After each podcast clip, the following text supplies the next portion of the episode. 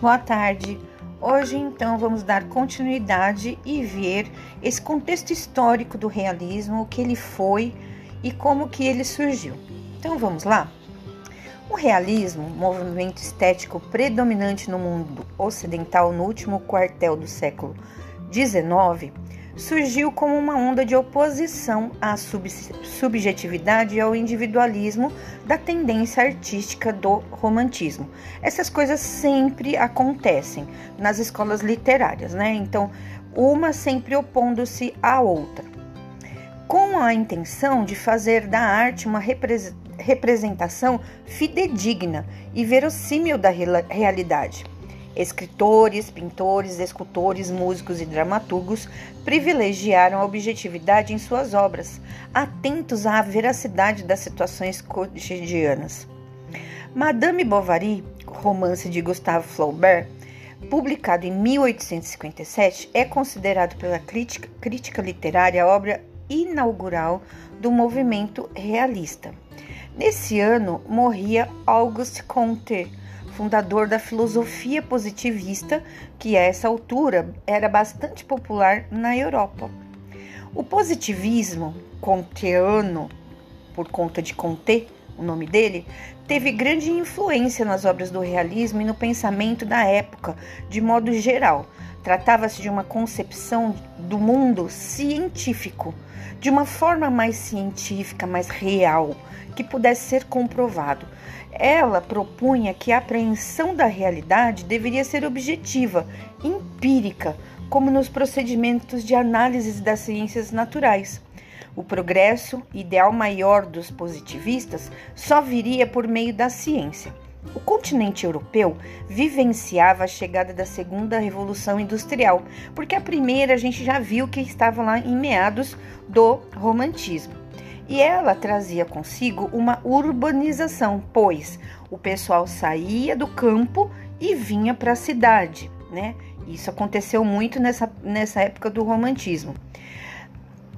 Bem como as jornadas de trabalho extenuantes e um crescimento desordenado nas, das cidades, além da sujeira proveniente dos resíduos da produção fabril.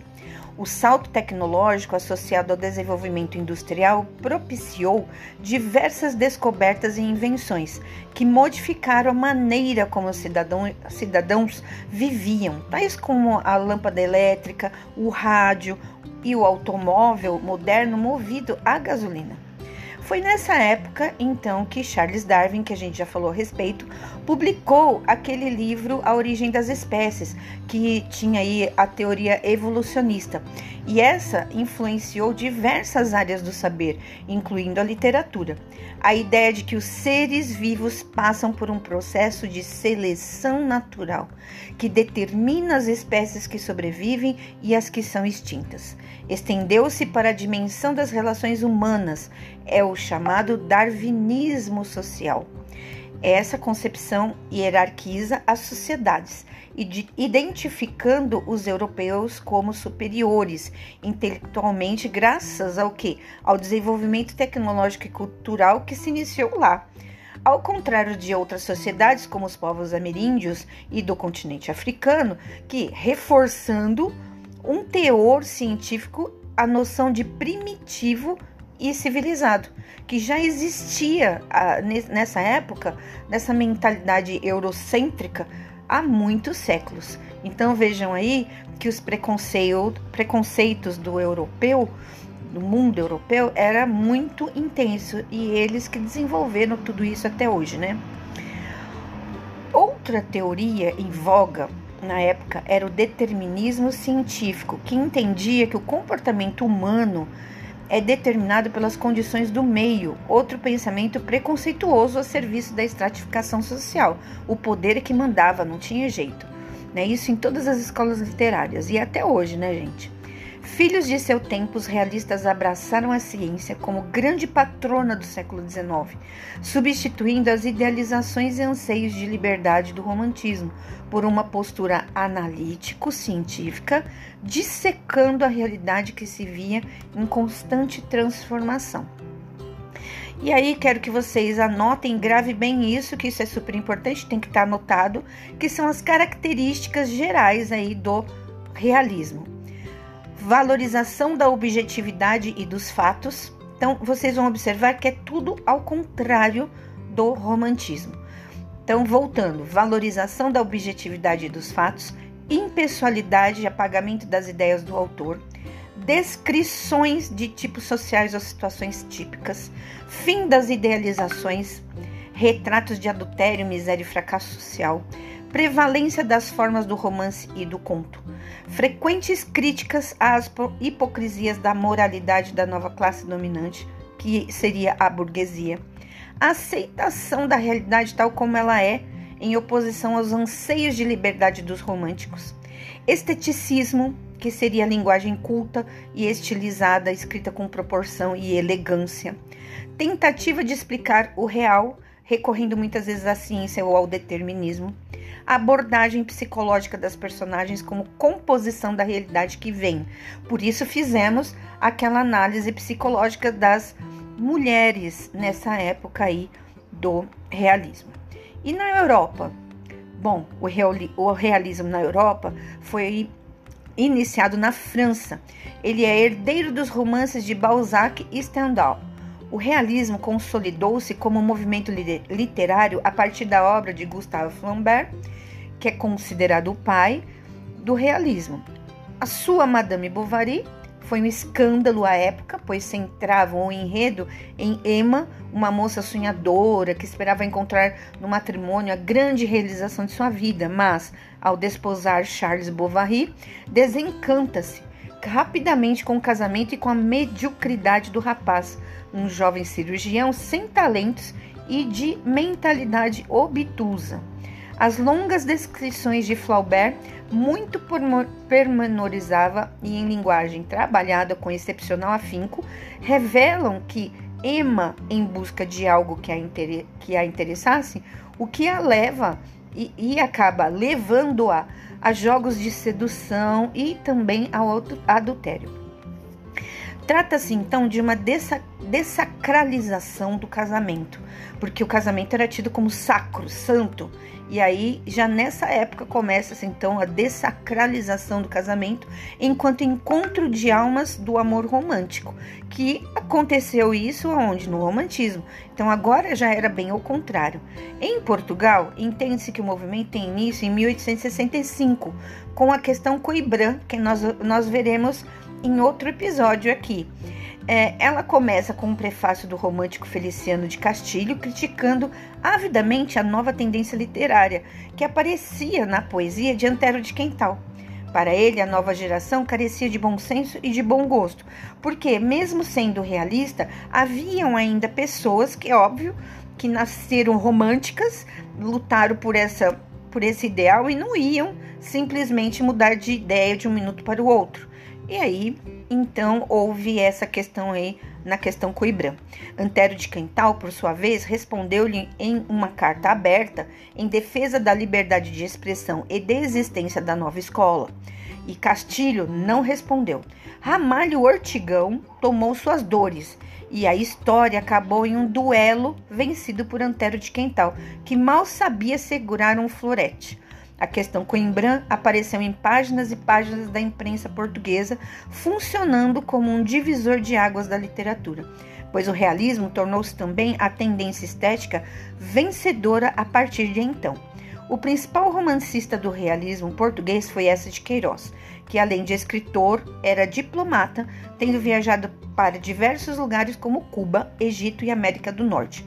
Sua, sua obra pode ser dividida em três fases: uma de preparação, composta majoritariamente por produções veiculadas na imprensa, que vai aí desde 1866 até 67, e alguns textos ainda de cunho romântico, chamada um, uma de realismo agudo, quando ele escreve os grandes romances críticos. Então, uma delas seria O Crime do Padre Amaro, 1875 a 1880, e O Prêmio Basílio, de 1878. Teremos também Os Maias, em 1888, e uma de maturidade, caracterizada por um humanismo saudosista, época em que publica, em que publica a Ilustre Casa de Ramírez, foi em 1900, e As Cidades e as Serras, que normalmente cai em vestibular. A principal característica de essa de Queiroz é seu trabalho com a linguagem, sobre a nudez forte da verdade, o manto diáfano da fantasia, e é uma de suas célebres frases, e reflete o esmero com que dedicou a estilização de sua prosa. Então, essa frase sobre a nudez forte da verdade, o manto diáfano da fantasia, ele começa então a se fincar como o melhor escritor e o mais é, realista de toda a época. Isso na questão portuguesa. Os cenários vulgares ou mais vezes degradantes do realismo são trazidos à tona por meio de uma descrição luminosa, rítmica, feita com esmero. Vamos ver um exemplo do crime do padre Amaro. Depois dos primeiros desesperos, desabafos, empatadas no soalho e blasfêmias de que pedia logo perdão a nosso Senhor Jesus Cristo, quis serenar, estabelecer a razão das coisas. Aonde levava aquela paixão? Ao escândalo. E assim, casada ela, cada um entrava no seu destino legítimo e sensato. Ela na sua família, ele na sua paróquia. Depois, quando se encontrassem um cumprimento amável, e ele poderia passear a cidade com a sua cabeça bem direita, sem medo dos apartes da arcada, das insinuações da gazeta, das severidades de sua excelência e das picadinhas da consciência. E a sua vida seria feliz. Não, por Deus, a sua vida não poderia ser feliz sem ela.